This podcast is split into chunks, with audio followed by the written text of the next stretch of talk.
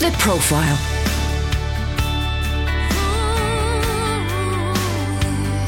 You're listening to Premier Christian Radio.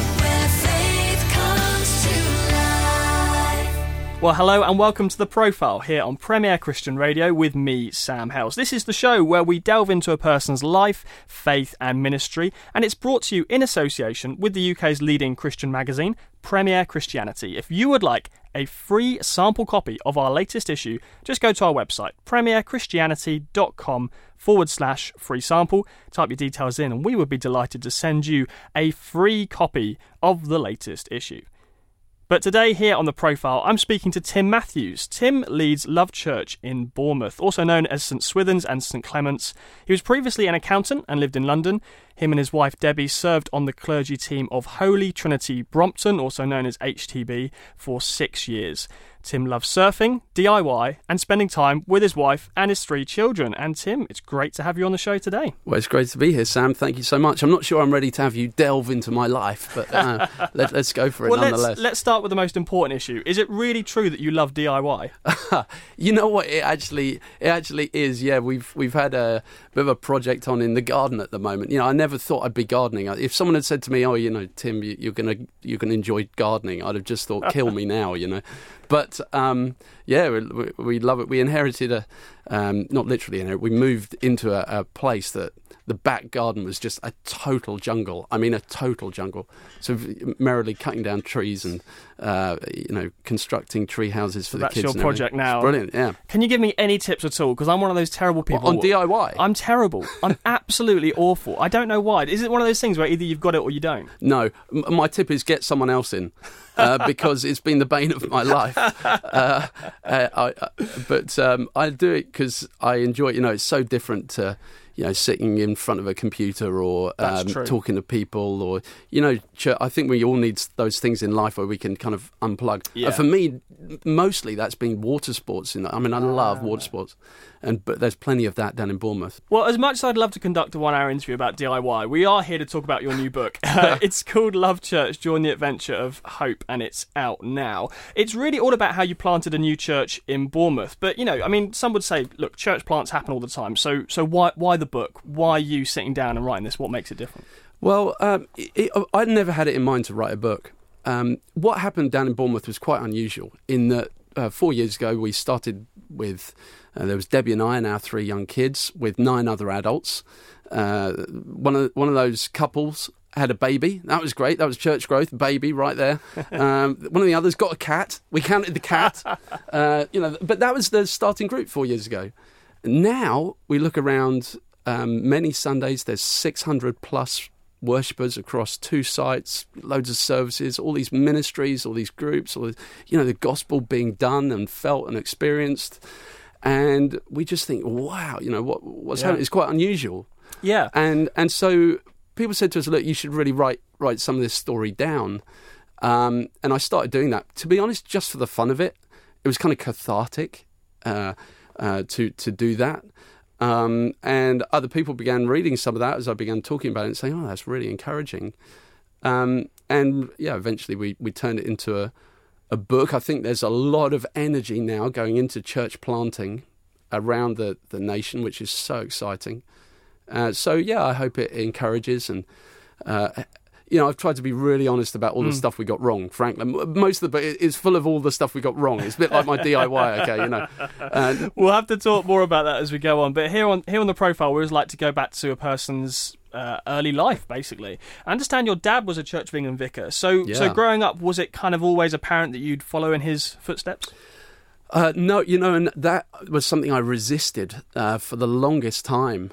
Uh, in fact, when it when it came to getting ordained, I was merrily, as you mentioned earlier, I was merrily working in the city of London at that time as an accountant, um, and I was kind of horrified by the idea that God might be calling me to get ordained and become a vicar. You know, I just had such a negative preconception about that, and it wasn't because of my dad. You know, my my dad's a, a lovely man, and uh, but it was the notion of like you know, being caught in churches that are that are, are, stone cold and austere, and you know all those negative preconceptions about church that I think many of us carry. Um, but the, thank God is, is actually becoming increasingly rare now as more and more lively churches are Mm. around. But I, yeah, I think I carried that and um, I resisted it Mm. because of because of that. Um, So you res- you resisted a kind of I guess a call to ultimately church plant, but but when you were when you were younger, did you have like a very strong faith, kind of growing up in a in a Christian family? Well, I grew up in a, a stable, uh, loving uh, family home. Uh, my uh, just me, my sister, my my mum and dad. There was one thing. My dad um, church planted himself onto a council estate, estate just outside Leicester, Mm. in this tiny community room in the middle of that estate. It had a tin roof. Uh, it was freezing cold in winter, and when it rained, I mean, you literally couldn't hear. There wasn't any PA or anything. When it rained, no one could hear anything because it was so loud on that tin roof. And most of the time, you know, my mum would just try and keep us quiet, you know, by feeding us sweets, me and my sister. Uh, but I remember one Sunday when I got upset for some reason or other, and I ran forward to the to the front, and my dad was just about to start preaching, and I sat on my dad's foot, and I wrapped my arms around his leg, and I just clung on for dear life, you know, expecting my mum to kind of come and remove me. But you know, my dad didn't bless him. He he, just let me sit there, and gave his sermon. Know, read out the Bible and gave his sermon, with me sat on his foot, and that one single memory uh, stayed with me because it kind of epitomised so much. I think about the the father heart of God, the love of God, that is really what we're supposed to encounter when we go to church. You know, church isn't about so many of the things we make it about. It, it, it's about a, a family of people through which we can encounter the father heart of God, God in, in his love. And uh, yeah, I think that saved it for me. You know, that single episode meant so much to me. I understand your gap year was in Mexico. Yeah. Tell me more about that. Yeah, well, uh, I was I'd, I'd got into surfing as a teenager, right? So I grew up in Guildford. Guildford doesn't have any There's surf. not much surfing in Um, Guildford. I know that. but there were a group of us who, anyway, we, I, we got into surfing, and we we used to um, go down to mushy waves on the south coast, in places like East Wittering, and um, um, I wanted a gap year. I think I'd had quite a safe upbringing, you know, and I wanted to do something a bit different, as you know, teenagers do of that age. And my friends found in the back of Surfer magazine this little advert uh, saying there was a, a Christian missions called Surfers for Missions International, and they ran a six-month scheme in Mexico, which was basically, you know, go around surf spots and learn the Bible and talk to people about Jesus. And I thought, great. Uh, uh, and they dared me to apply. I did. Anyway, I ended up going. It was actually a discipleship training school, a DTS run by YWAM, a brilliant, brilliant missions agency. And there I discovered something totally different, not just in terms of the waves, uh, which were epic and way above my skill level. So it's pretty scary, actually. Experience of being out in big waves when you know that the only way to get back to the beach is to take off on one of these monsters. Um, yeah, that's pretty. That's pretty scary. But but more so was the sort of daring, the challenge um, to do with my faith. I, I I rediscovered the the love of, of talking openly with people about Jesus. I don't know my, my I guess my upbringing being a bit middle class, you know, and it's sort of I'd sort of picked up from somewhere a bit of timidity about my faith, you know, as though it's sort of a very private thing and you don't want to bother anyone else with it Mm. um, somehow. I don't know why, where that came from, um, but to get rid of that was just so freeing. Um, you know, thank God. Uh, and I met some amazing, amazing people um, for whom the love of God and, and belief in Christ was not a kind of theory or a nice add on to their middle class values. It was life and death. Yeah. So I guess faith became a bit more kind of real for you at that point. Much more real. Much more real. And then you were back off to back to university, I guess, after the gap year. After you had your fun on your gap year. Yeah. Off to do some serious studying. What's your memories of your time at university? Well, I crashed and burned a bit at uni. Uh, I went to Cardiff, which is an amazing, fantastic city. Um, but when I went there, my memory of the first couple of terms is that just of, of raining. And I was, I found myself on my own. I felt like a fish out of water. you know, I suppose I'd come back from my gap year uh, with you know the one downside of the the experiences i would had was that they were kind of intense, I guess, from a Christian, a spiritual point of view, and I had a bit of a culture clash mm. coming back here. Um, and yeah, I found myself on my own. Uh, I started making some bad choices. Um, in particular, met a, a, a, young woman who kind of represented everything that I'd never uh, experienced in my safe Christian upbringing and yeah, made, and and I went for it in this sort of disastrous relationship, really, that sort of chewed me up, and um, that took me a good while to recover from. Uh, in fact, it was whilst I was away between my second and third year at university, I I went and did a year in Europe. So I lived in Spain for a year, mm. uh, six months in Madrid, six months in Barcelona, and I broke up with this girlfriend of the time uh, whilst I was in Barcelona and I found myself absolutely broken.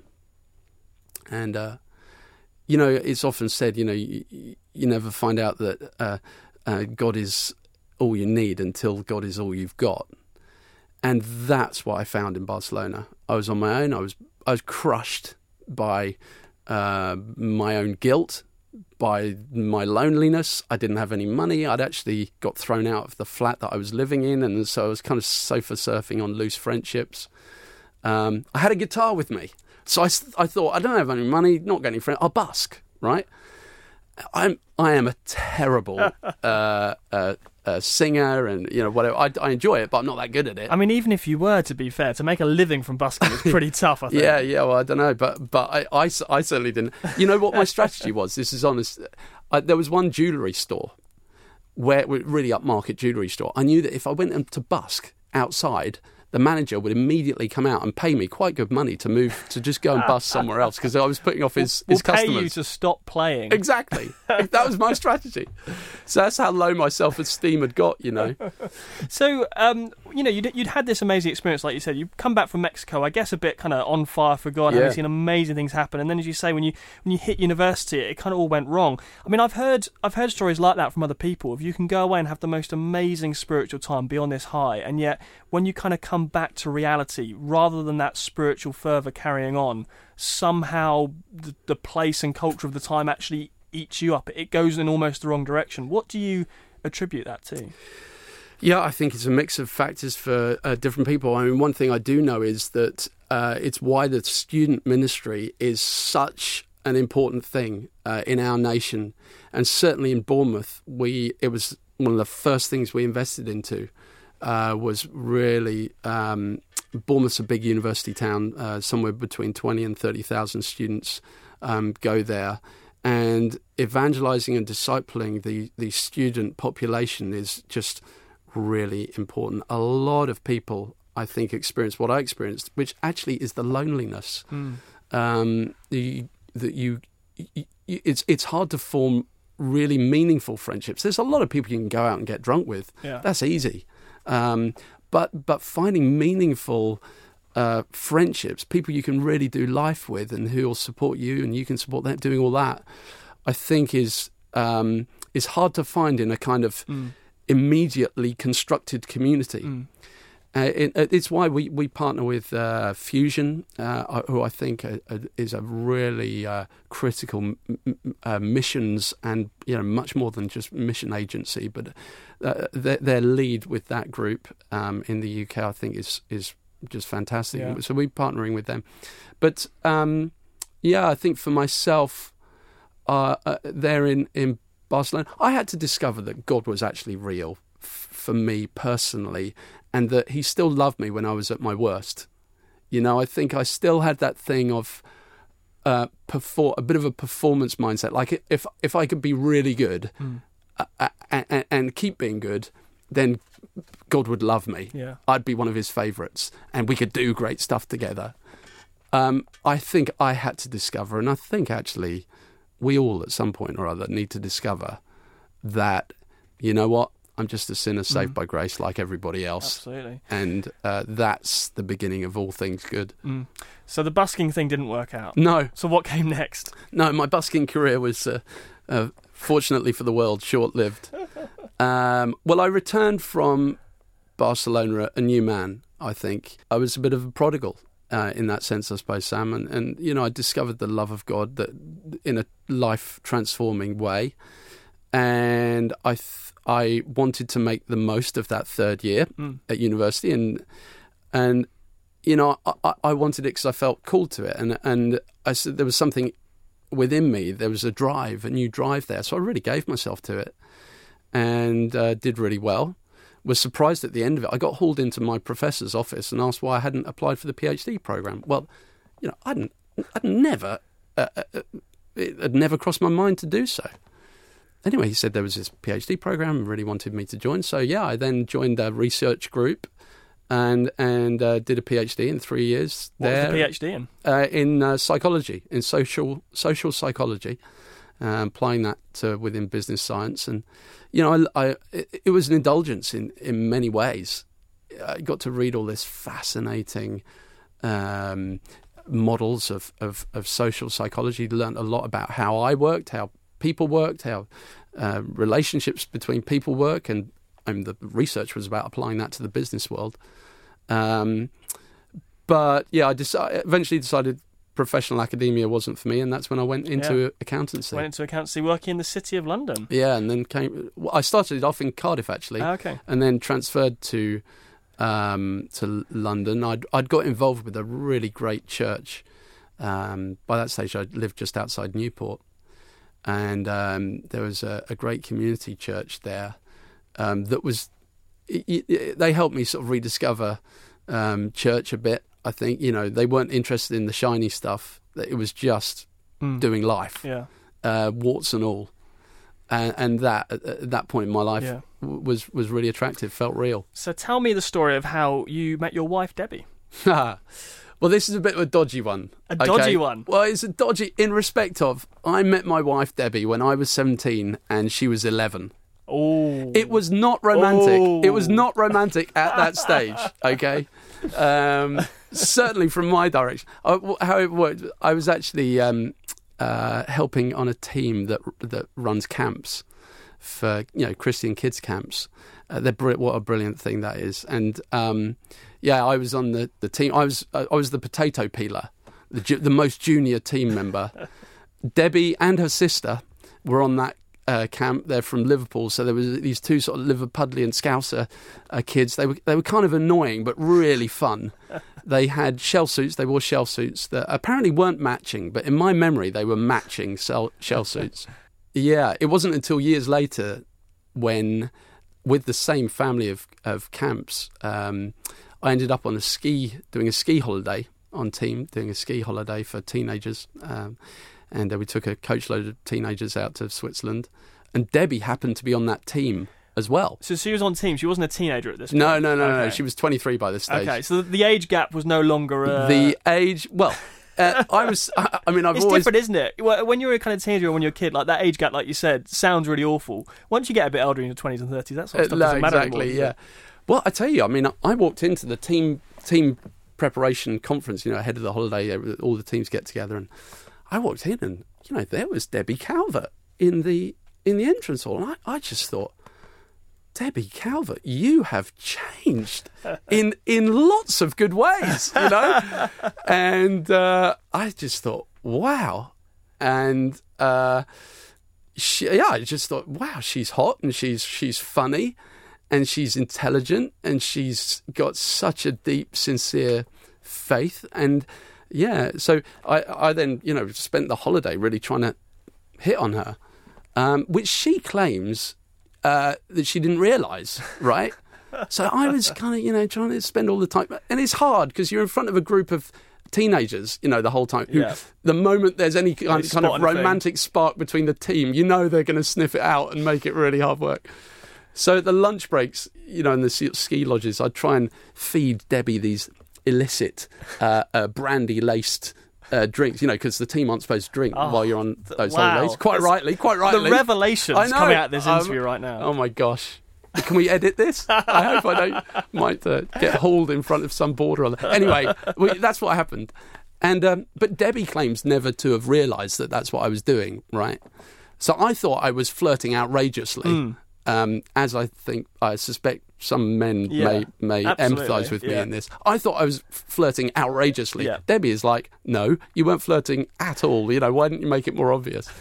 but she she she did say to me, it is weird on that holiday because. I was a much better skier in the afternoons. I was just so much more loose and you know, confident. And I was like, "Yeah, I'll tell you why." The brandy. That's that's brilliant. I love the story. It's in the book as well. The story of one of your first dates really amused me as well. Of the restaurant, the restaurant story in London. Oh my gosh! Do you want to tell that story? Well, she, Debbie still reminds me of this from from time to time. This is so bad, but I was three hours late to our first date. That's a, that's quite a long time. That is quite bad, isn't it? And uh, I was driving from Cardiff to London, and That's you know, a long just- way to go. By yeah, the way. right. So I was making an effort. In my defence, Ah, did you get caught in rush hour traffic? I got caught in rush hour traffic, indeed. And uh, anyway, we ended up going to this. uh, Debbie had waited for me, which is is a pretty good sign on your first date. If a girl waits for you for, for three, hours, Wow, yeah. um, you know that you know that you're in with a chance. Anyway, I thought, how do I redeem this situation? So, you know, we went out to this this meal. I was trying to be super nice and. Um, but Deb, you need to know Debbie. Debbie. Debbie's quite competitive, right? And so anyway, we were having a lovely time, and we were at this Lebanese place, and there was a plate. In, one of the dishes had come with a, a plate of chilies, um, if you wanted to to take them. And I thought, because I'd been in Mexico, I thought I recognised some of those, and I, they're pretty hot chilies. Debbie didn't, and she said thought they were sweet peppers. so Debbie says to me, "Oh, do you want any sweet peppers?" I said, uh, "No, Debs, I, I, I think they're they're chilies." Yeah. She said, "No, no, no, they are sweet peppers." I was like, "Well, I'm not going to have them because I, I think they're pretty hot chilies." She said, "I'll show you." She's picked up three, popped them in her mouth, and started chewing. Oh. Well, her face went from the sort of beautiful light tan that she had through pink to just like you know purple sweat. she she downed her drink. She reached across the table and downed my drink. By this time, she was crying. Then Oh, she no. grabbed the jug, you know, and she couldn't speak for ten minutes. All of the other people in the restaurant were looking at me. Wanting to kill me because they thought, you know, I'd, I'd like dumped this poor girl or something Made her cry. made her cry, driven her to drink. You know, so I, I was I was lucky to get out of there with my with my life. Wow, what a great story! of So- course, you you and you know My busking and my dating uh, techniques kind of you know go it hand all in worked hand. out in the end, and you and Debbie have since parted the church, and we'll move on to talk about that in a moment. But before we get there, um, so so you're working as an accountant in the city. Now, my perception of that kind of a job is it's incredibly well paid. Some would say lucrative. You could probably get accustomed to a very nice uh, lifestyle with a job like that. Was was that the case for you? Uh, well, uh, hand on heart, it probably was. Um, to be honest, uh, I, I, suppose I do fit that caricature a bit. Um, you know, I, I wasn't working for the money, um, but I enjoyed the money that came. Uh, I, I worked. For, I, mean, I was I was very fortunate in that I worked for a great firm um, that had good leadership and and became, yeah, I mean, reasonably good at it. And um, they were looking, and I was looking to progress in my career. And sure, that the, Yeah. the I upper mean- echelons of, of the partners in that firm were earning Yeah. megabucks. I think you say in the book, you know, the, the kind of long-term career plan would be to kind of get to where your bosses were. And you're talking about, you know, six hundred thousand pound salary. This is this is some serious money. So the question is, of course, what made you give up that career path and, and go off and study theology at Oxford? Yeah, well, I think you know I'd, I'd have told I'd have talked a really good game at the time about the importance of having uh, Christian people working in the city. Um, uh, and and uh, uh, receiving the remuneration that comes with it, and, and funneling that into the church, and, and so on. And I really do believe in that. I mean, I think it's incredibly important Yeah. that uh, working men and women are supported and equipped, and that the kingdom is built and established uh, in those places in the corporate world. It's incredibly important that we we help people connect their their faith to their work. Uh, that, as a friend of mine, Ken Costa, says, so that their, their workstation can become their worship station. That's really what I'm all about. And and I'd have talked a really good game about, yeah, that's what I'm trying to do.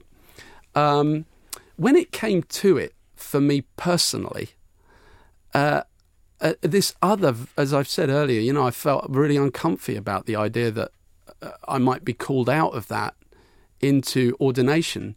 And I mean, you mentioned the money. Uh, for me personally, you know, I'm not proud of this, but the money actually had more of a hold on me than I realised. Um, I wasn't earning anywhere near the you know the megabucks you've you've mentioned, but I mean the the money that I was receiving uh, had more of a grip on me than I realised. I think it would on anyone. Well, I don't know. I know I know some amazing people who I think are are able to handle uh, wealth with with real godly wisdom and, and courage, and and are incredibly generous um, with it. But yeah, I mean, I, I, perhaps there's others who, who, who struggle with that, and I think I was more in that in that group, if I'm honest. Even though I'd have talked a really good game mm. about it. Um, and I thought, you know, we're we're putting in a, a decent sized tithe every month yeah. and helping the church. You know, offerings on top of that. We're able to be generous to these other things. It's pretty easy to sort of rationalise, uh, you know, well, sadly, I found that to be the case. Yeah, but but you think, well, you know, yes, yes, it's a lot of money. Yes, it's a comfortable lifestyle. But like you say, I'm putting a lot into God's kingdom, putting a lot back into the church. But, yeah, but you did feel called away from that ultimately into. Well, I think the issue is, you know, you mentioned the word "call" there, and and the purpose of it is incredibly important mm. at, at a certain level because I think actually to have progressed within the corporate world, uh, it's incredibly difficult and very challenging, and I think feeling called to that is just as essential. Uh, actually, as as feeling called into ministry and, and church leadership, which is also very difficult. I mean, right, a very yeah. different set of challenges. I think it's essential that that we all of us have a sense of God's call for our lives, uh, what what actually God wants us uh, to do, or or the way He wants us to do whatever is in He puts in front of us that feeling of purpose, that that inner cause, gives us a drive and, and an energy and a sense that uh, we are with God and God is with us, and, and we're doing this by the power of the Holy Spirit, not by our own uh, independence. Um, that is really important for mm. anyone. And looking back, I didn't really have that mm. for the commercial world. Um, Whereas the more I considered church leadership, actually, I kind of discovered, you know, as a process of discerning, yes. I, I discovered, yeah, I think that's what God has me. But in the end, it took a bit of a step uh, of faith. I had to, you know, it took some courage, um, and I approached it very cowardly, um, right until the last moment where I actually thought I need to resign and, and, and go for it. I don't want to spend the rest of my life thinking, what if, you know. You're listening to Premier Christian Radio. I'm Sam Hailes interviewing Tim Matthews today on The Profile. This is the show where we delve into a person's life, faith, and testimony. And today we're really hearing the story of how Tim and his wife, Debbie, planted a new church in Bournemouth. It's St Swithun's, also known as Love Church. And as we've been hearing, it's been a difficult journey, and he's been opening up about really the highs and the lows of that experience. There's loads more to come in part two, so don't go anywhere. We'll be right back with the second half of my interview with Tim Matthews right after this. Premier Christianity Magazine. In this month's issue, we speak with best selling Christian author Francine Rivers, whose hugely popular novel Redeeming Love defined a generation. In this rare interview, she explains how her most loved characters came to life and reveals the reason she doesn't want people reading some of her books. Plus, does believing in God give you an edge in the boxing ring? The man who trained former heavyweight champion Tyson Fury seems to think so. And discover the true meaning of five important biblical words. All this and more in November's issue. For your free copy, visit premierchristianity.com forward slash free sample. Good news! We've slashed the cost of subscribing to the UK's leading Christian magazine. Now you can read news from a Christian perspective and interviews with fascinating leaders for half the normal price. That's 12 issues of Premier Christianity magazine for less than £20. Plus, take out a subscription and we'll enter you into a prize draw to win £200 worth of new Christian books. There's never been a better time to subscribe. Go to premierchristianity.com forward slash subscribe. The Profile.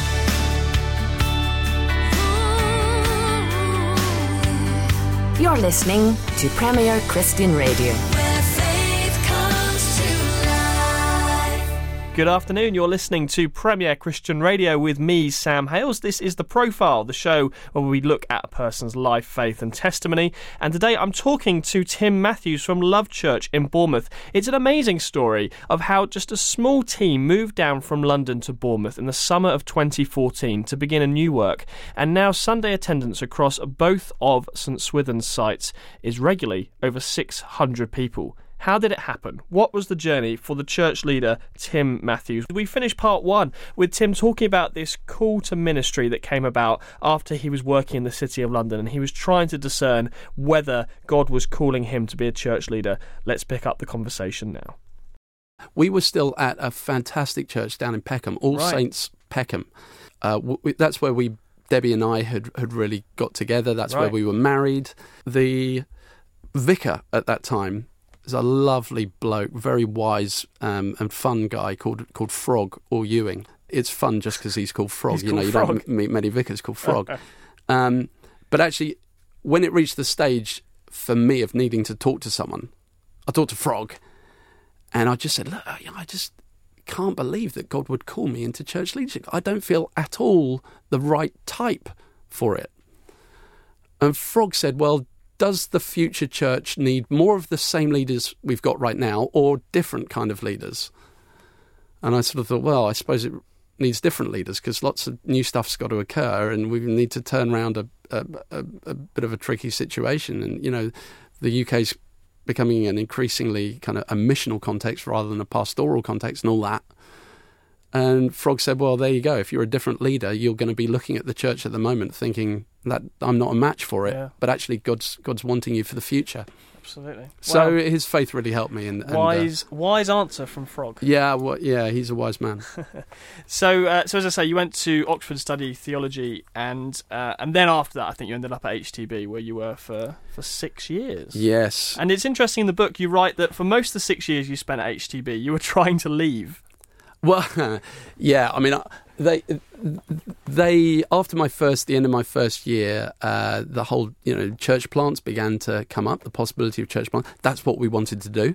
So Debs and I started working on on. Uh, trying to trying to plant a church trying to out. leave and go and plant a church out Uh, HTB. yeah, I mean, I joke with you know the, the HTB guys. You know, they were trying to get rid of me, and I was trying to get rid of them. But actually, the truth was, HTB was an amazing place to be, and uh, we learnt so much there. Yeah, And I mean, so this is you know, if you, them. if you don't know, this is the kind of home of the the Alpha course, which Yeah. is now just this internationally renowned course. It's the home of things like the Marriage course. Uh, Nicky and Sila Lee, who've written a lot about about relationships. It's where Worship Central came out of with Tim Hughes and those guys. So you know, the, the influence of HTB, I think many people will recognise is is is absolutely huge. And I guess in recent years, as you say, what we've seen is HTB now start to plant out not only into other areas of London, but now other areas of the country. Um, so whether it's Brighton or Bournemouth, which obviously we'll talk about, or up in Birmingham, um, and I think other places that don't begin with B um, as, as well. Um, yeah, Norwich doesn't begin with a with a B. um, so yeah, so tell me more about this kind of time you're on HT, HTB because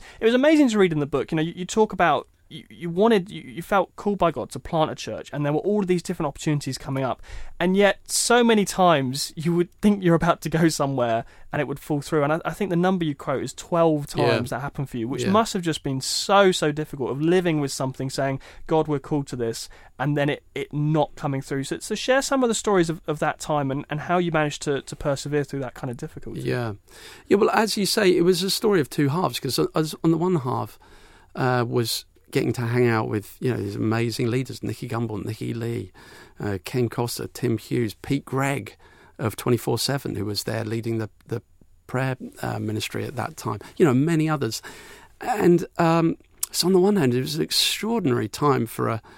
Um, uh, uh, uh, to be part of and learning from people um, like that. You know, Al Gordon, who's gone on to lead St John at uh, Hackney, and the amazing work that's now happening there. I learnt so much from him, and the other, you know, all the guys involved in Alpha, as you say.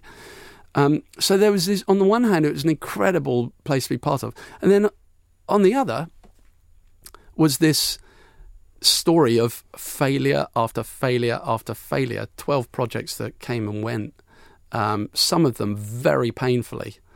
Um, so, because you know, when you're going to plant out a church, um, you know, it reaches a certain stage where you really have to imagine moving your family there, what schools they're going to go to, what where you're going to live, uh, what's the nature of the project. You spend a lot of time talking to people, doing the research, building up your plans, praying like anything for these projects.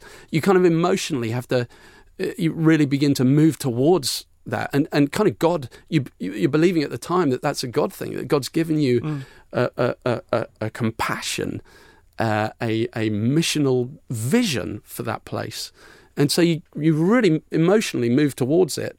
And of course, then it's uh, the truth is a lot of factors, a lot of different factors have to come together um, to plant churches.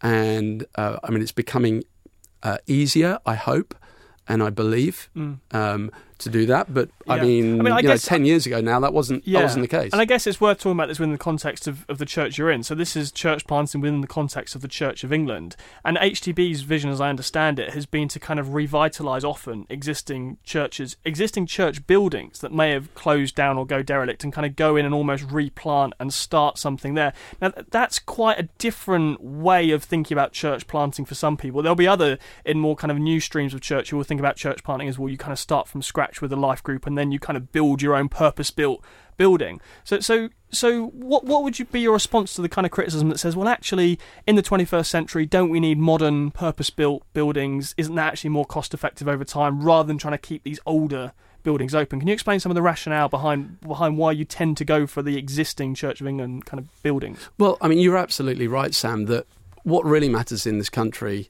is the church in England uh, rather than the Church of England. Uh, you know, there's only Jesus has only got one body. There's only one church. Uh, the Church of England is a part of it, uh, but joined to all the others. And we are learning so much uh, within the Church of England, learning so much from those other church planting streams. Um, but I do believe that the Church of England still has a role to play. I think part of it, um, when you refer to the buildings, Part of it is still that the Church of England and Church of England buildings have something of a kind of iconic role in many communities. You know, you, you look at a map, uh, lots of the street names are named after the church. Uh, uh, you look at the schools, many of the schools are named uh, after the same as what the church, yeah. hospitals, um, other things. So and the location of church buildings is often right in the heart of of communities. Mm.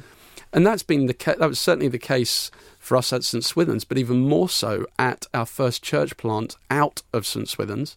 Uh, we partnered with a um, church in the middle of what had been described to us as the most deprived community in the southwest, um, Boscombe, uh, a neighbourhood in, in, a deprived neighbourhood in Bournemouth.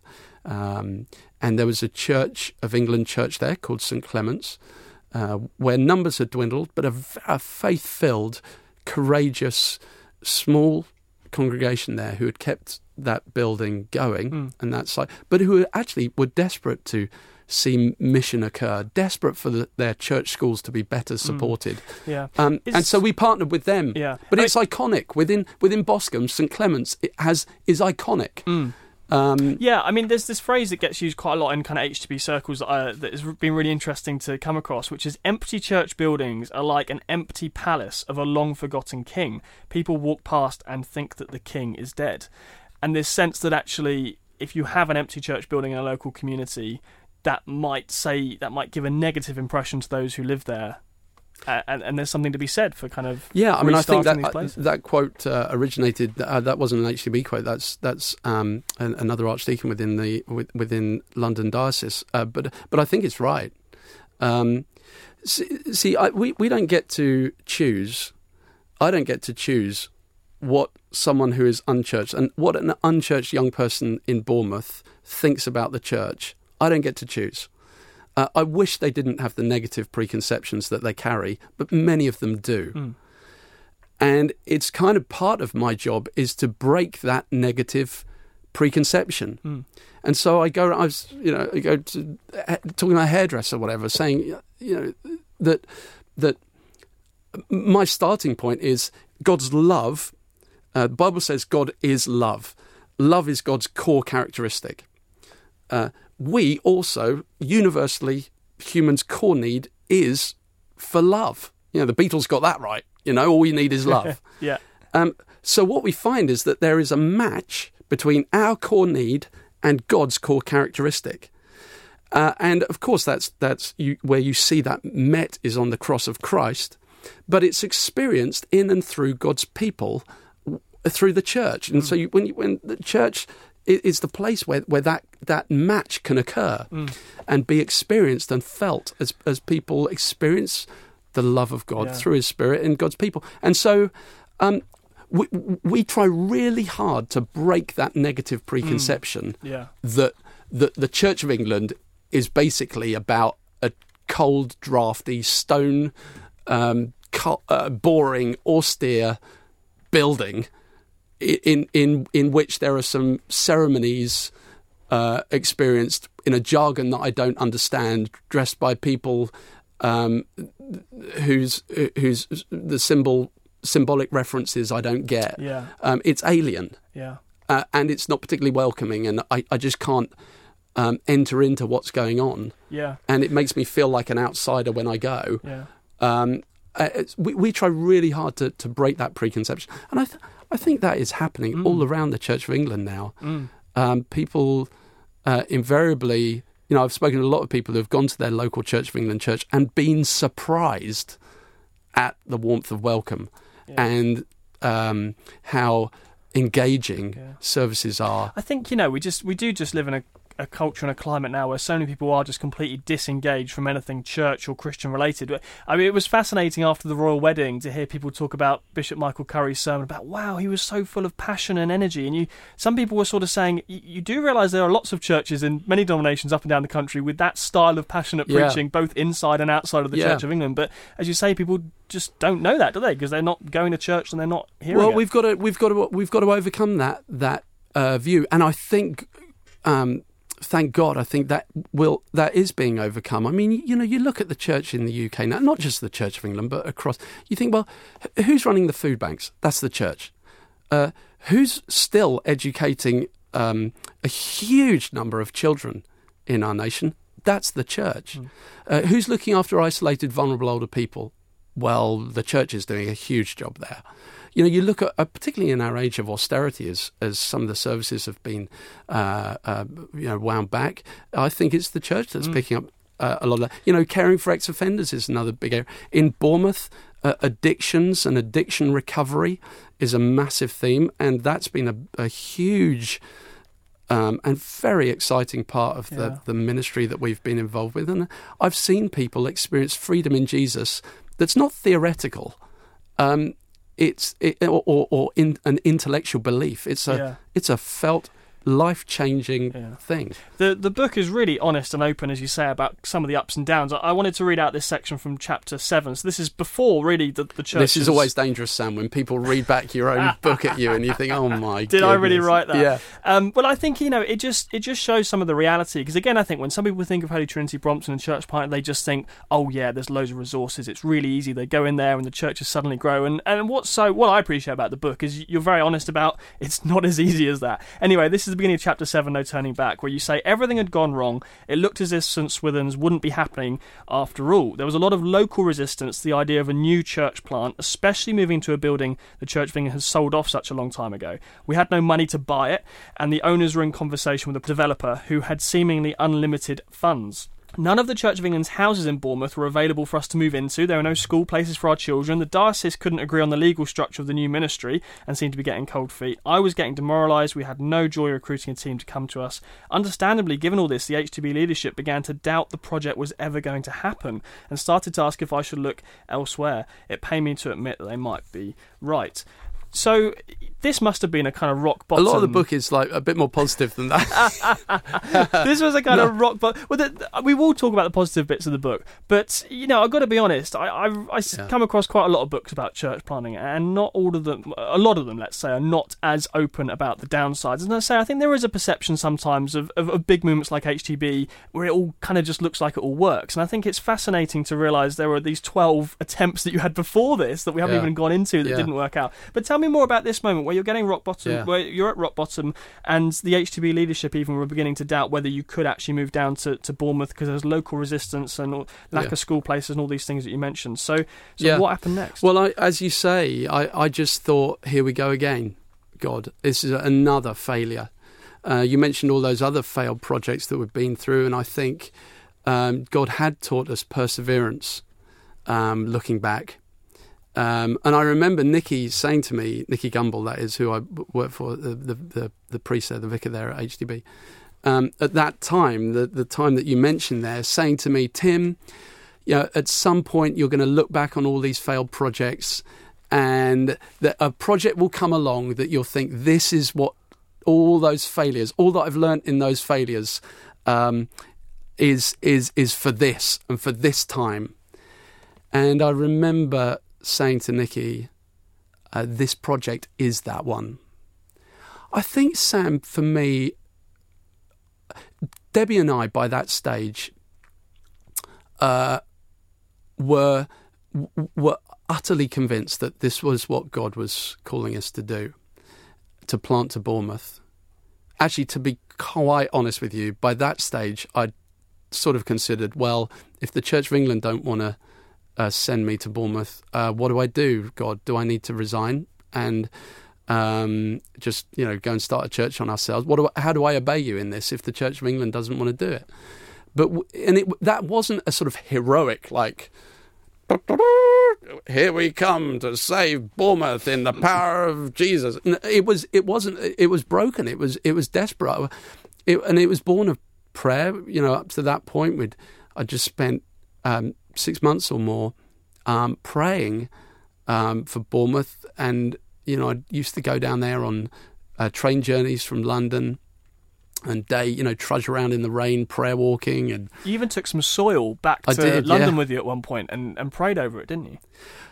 Well, I think the thing with, with prayer that I've learned is that, it, you know, again, it's it's not something you learn when you're kind of in heroic mode. Um, it's something that's learnt uh, in the difficult times. Yeah, there was a time where I, I went down, trudged around in the rain, and I thought, how do I keep this prayer going? I was utterly convinced, despite all the evidence, God wanted us to start a church in this St. Uh, the site of St. Swithun's. Uh, it looked absolutely impossible. So I thought, well, what, what else can I do but pray? There was nothing else I could do. I thought, well, how do I keep this prayer going then, God? So I had a one of those little Tupperware plastic boxes with me in my, my soggy sandwiches for lunch. You know, chuck those in the bin, and and scooped up some soil. The thing about the soil around the site is quite sandy soil in Bournemouth, and it, it, a lot of pine trees, so it's quite aromatic. And back in London, then in yeah, very often in my quiet times, I had a tiny, tiny box room desk in there, some books. That's where I used to pray in our in our house.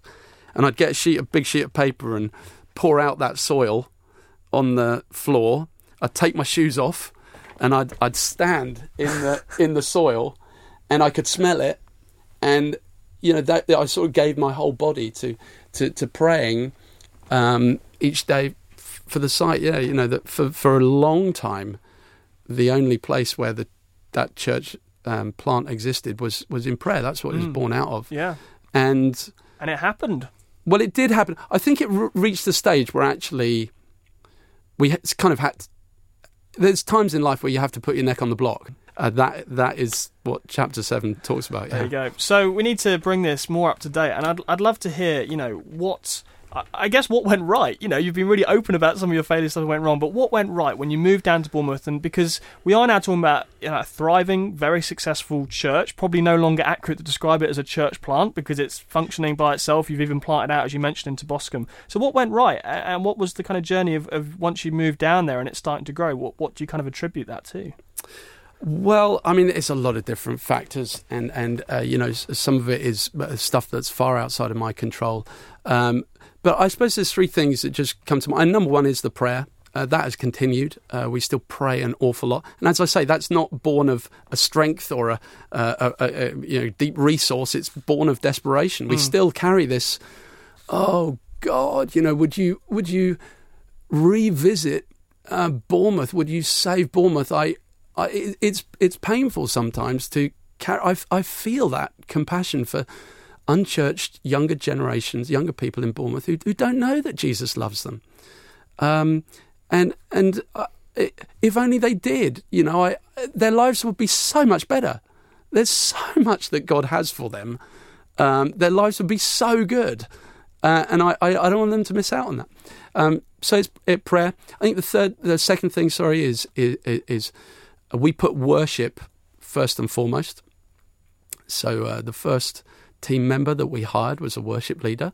That's pretty unusual, isn't it? I mean, often the first person is a administrator or a um, youth worker. Maybe, yeah. I mean, we we just felt we've got to put worship at the core of this. I, I think I'd become convinced by that. So maybe I've hung around Tim Hughes for too long, but well, blame Tim Hughes. Yeah, blame Tim Hughes. uh, bless Tim and Rachel Hughes. Where would we be without them? Goodness. But um, but I'd become convinced that when you look at the history of God's people through the Old Testament, um, it's especially clear, but it's the same in the New Testament. Basically, everything everything hinges on their worship life. You know, when when their worship life goes south, God's people get into trouble. Uh, whereas where where worship is put at the core of the nation's identity and their activity, and there's huge investment into it, first and foremost, that's when things go well. Mm. Even the returning exile, even even you know when everything's gone wrong and they've been exiled, and the, the returning exile, what's the first thing they do? Rebuild the altar. The first place that they go to. Uh, it's not the walls. It's not rebuilding the walls that comes first. It's rebuilding the altar. It's worship, re-establishing worship. Um, uh, in response to Daniel's prayer, you know, you get prayer and then you move straight into worship. And so we've kind of followed that pattern. Mm. So the first employee we, we hired was a worship leader. The first thing we spent money on was uh, the PA, mm-hmm. uh, you know, the, the, the equipment to um, uh, r- really run contemporary worship well. We actually spent money on that before spending money on Bibles. I, I hope that's not sacrilegious to say it, but we, we, we put a big emphasis on yeah. that.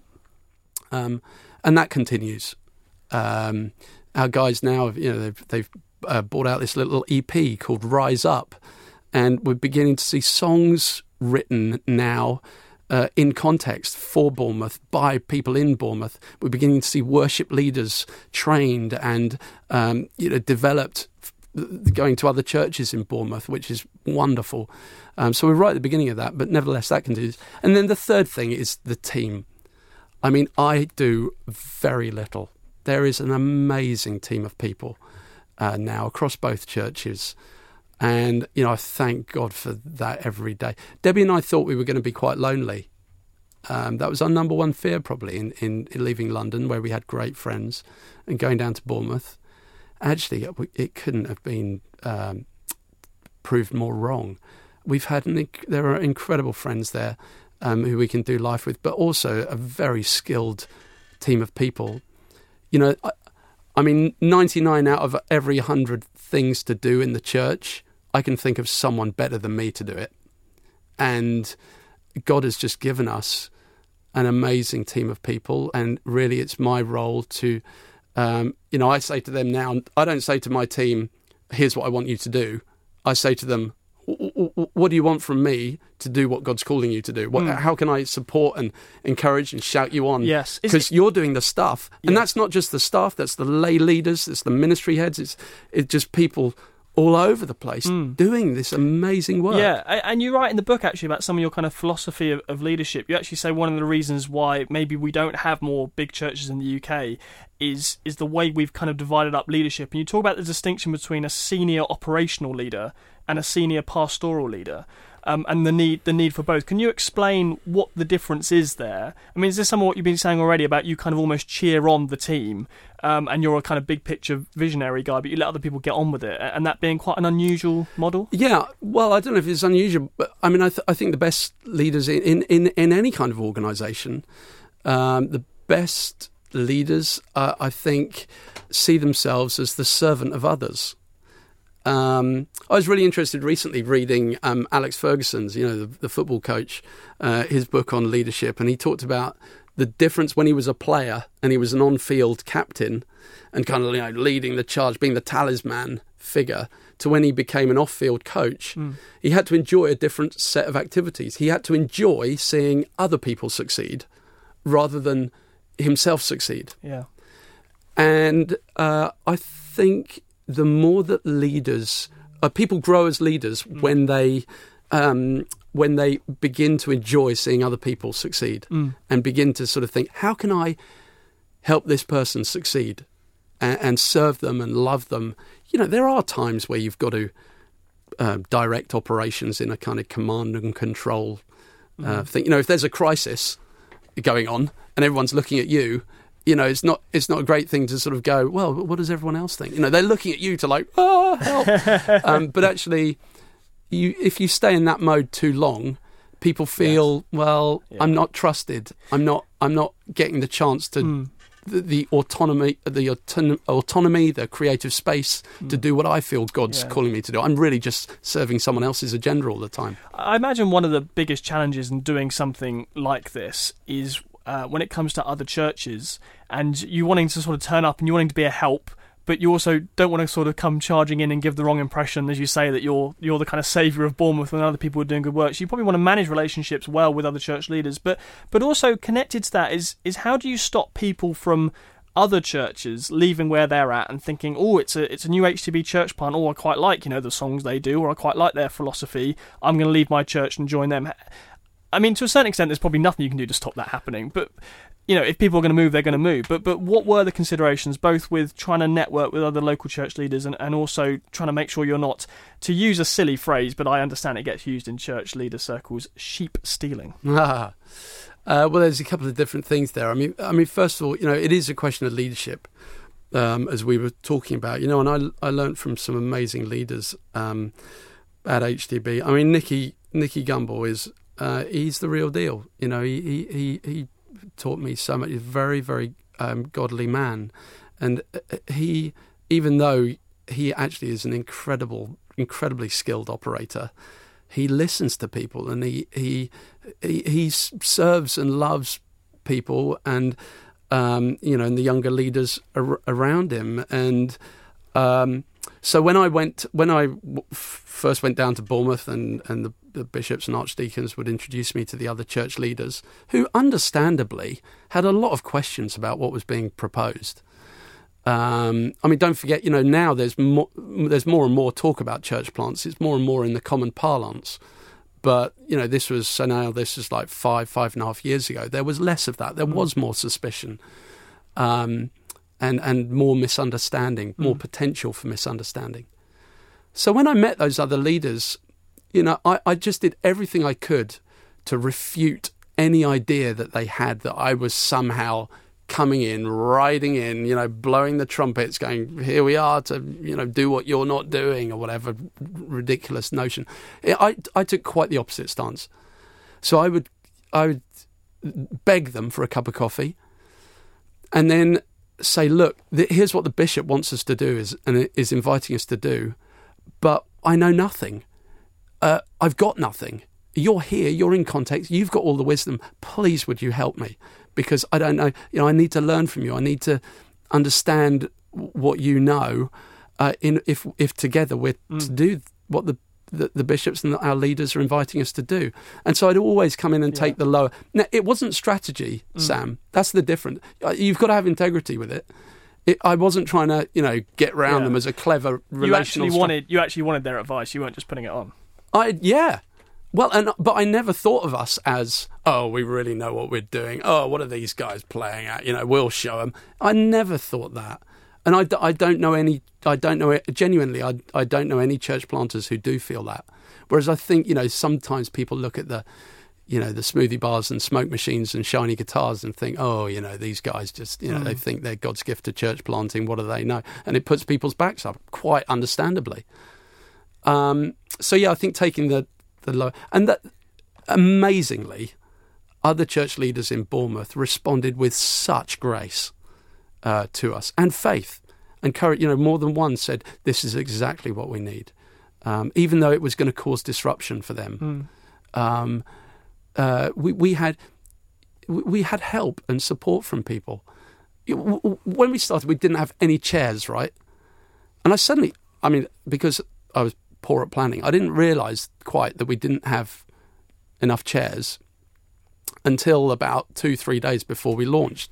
Actually, because my expectation was of something really small, and we got the notion that quite a lot of people were going to start turning up, possibly. And so I thought, oh gosh, you know, the 30 or 40 chairs that we've got aren't going to be enough. So some of those other church leaders, I just rang around saying, help, you've got a chair. One church leader said, you can have our chairs. Um, they're all up. Uh, our old chairs are up in the up in the uh, tower loft. They're covered in pigeon poo, but you can have them. so we went, you know, scrubbing down all these chairs. But there was another church leader who said, "Oh, you, you're going to need more chairs than that, Tim, this Sunday. I will drive some over to you." And bless him, you know, Yeah. before his own church service started that Sunday morning, Wow. he was driving over chairs. Yeah. So It's amazing. putting yourself at other people's mercy really helps. Yeah. On the transfer growth uh, thing, you know, all I can do is is prove that that's not true. Um, I mean, our we we actually do an annual church survey uh, that proves it's not true. Okay, so you actually know how many people are kind of We do. new and how many people are, are not. Yeah. Yeah, we do. Do you know the numbers off the top of your head roughly on what that would be? So there's there's 600 people there roughly at yeah, the moment. Yeah. Uh, well, it it it comes in. Um, uh, a, a, th- there's different groups. Is the answer. So because we're a new uh, Anglican church, there are there were some people in Bournemouth who were always after a, a, a contemporary, uh, worship-led, informal uh, thing that, that that came, and they were worshipping in. They had gone and joined non-Church of England places for a, couple of years, Yeah. and I, but actually really wanted to return Right, to the sure. Church of England, so Yeah, that, yeah. that's that's fine. Yeah. Um, but the the two groups that were the the main groups was number one uh, Christians who hadn't been in church for a very long time. Right. Okay. One family comes to mind where actually the the young daughter had been bought by her granny on one of our first Sundays. Loved Sunday school. Went back home. Told her mum and dad, "You're taking me to church next Sunday." They said, "No, no, no, no, no, no, no. Sunday is about papers, coffee, sports. Mm. Uh, you can go with Gran again." Well, Gran couldn't take her, so she spent the whole week absolutely nagging them. The dad eventually gave in, brought her back. He's been every Sunday since. Wow. He bought. He hadn't been in church for twenty years. Bought his Yeah. wife. Um, she eventually, through Alpha, came to faith. Uh, we've run Alpha every uh, term. That's been incredibly important for us. Massive uh, engine for Mm. church growth, Yeah. um, and lots besides. Yeah. And sh- and uh, the wife came to faith. The the the young girl's older brother came to faith, and that family is now core. So there was a, there's a lot of people like that, and then sure, there's people who have come to faith with no church background whatsoever. In fact, there's there's people who have come to faith at, at St Swithun's who's who simply Googled it and have turned up, not even knowing anyone who was there. You know, not not having a friendship relationship at all.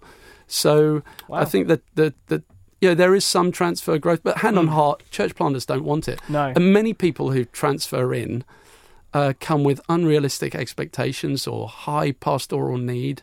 Um, uh, and, uh, you know, that, that's not helpful. Hand on heart, some is very helpful. And I think that's where the Holy Spirit, um, we must allow Him to redistribute His, his people, send uh, leaders, people who come with a, not a mindset to consume, but to serve.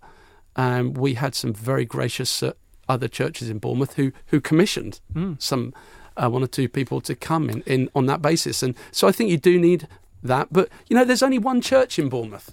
We keep saying this. There's a, Jesus has only got one body. There's only one church. You can't you can't leave one church and join another. It's just uh, we're all in this together. Well, there's so much more I would love to ask you about, Tim, um, but unfortunately we are out of time. If you want to find out more, I highly recommend Love Church Join the Adventure of Hope by Tim Matthews, published by Hodder and Stoughton. It's out now. Uh, the story of how St Swithun started with just 11 adults, and now around 600 people are worshipping across two sites every Sunday. Tim, it's been great to hear your story. Thanks so much for coming in. Sam, thank you. I'm Sam Hailes, and you've been listening to the Profile podcast brought to you by Premier Christian Radio in association with Premier Christianity magazine. That's the UK's leading Christian magazine, and we have got a very special offer on for you right now. Would you like a year's subscription for half the normal price? If you would, and you want to subscribe right now, we will also enter you into a prize draw to win £200 worth of new Christian books. It really is a fantastic offer. It's our special half price offer, which we have extended a little bit longer, so you can still take advantage if you hurry now to our website, premierchristianity.com forward slash subscribe. Here's what you'll get you're going to get 12 issues of the UK's leading Christian magazine in print direct through your letterbox each and every month. You're also going to get full online access to our website, including over 10 years worth of archive material. You're also going to get entered into that prize draw to win £200 worth of Christian books. All of that for less than £20 for your first year. PremierChristianity.com forward slash subscribe. If you're already a subscriber, then thank you. It's people like you who make podcasts like this possible. And if, of course, you have been enjoying today's episode, and I hope you have, we'd be really grateful if you would share it with others. Why not stick a post out on social media? Why not give us a rating and a review wherever you found this podcast? Share it with your friends. We would be really, really grateful. Tim Matthews has been my guest on the show today. If you'd like to hear more from Tim, I do recommend his book. It's called Love Church Join the Adventure of Hope. It is out now. It's published by Hodder and Stoughton. I highly recommend it. But for now, that does bring us to the end of the show. Thank you again for joining us, and we'll see you next time.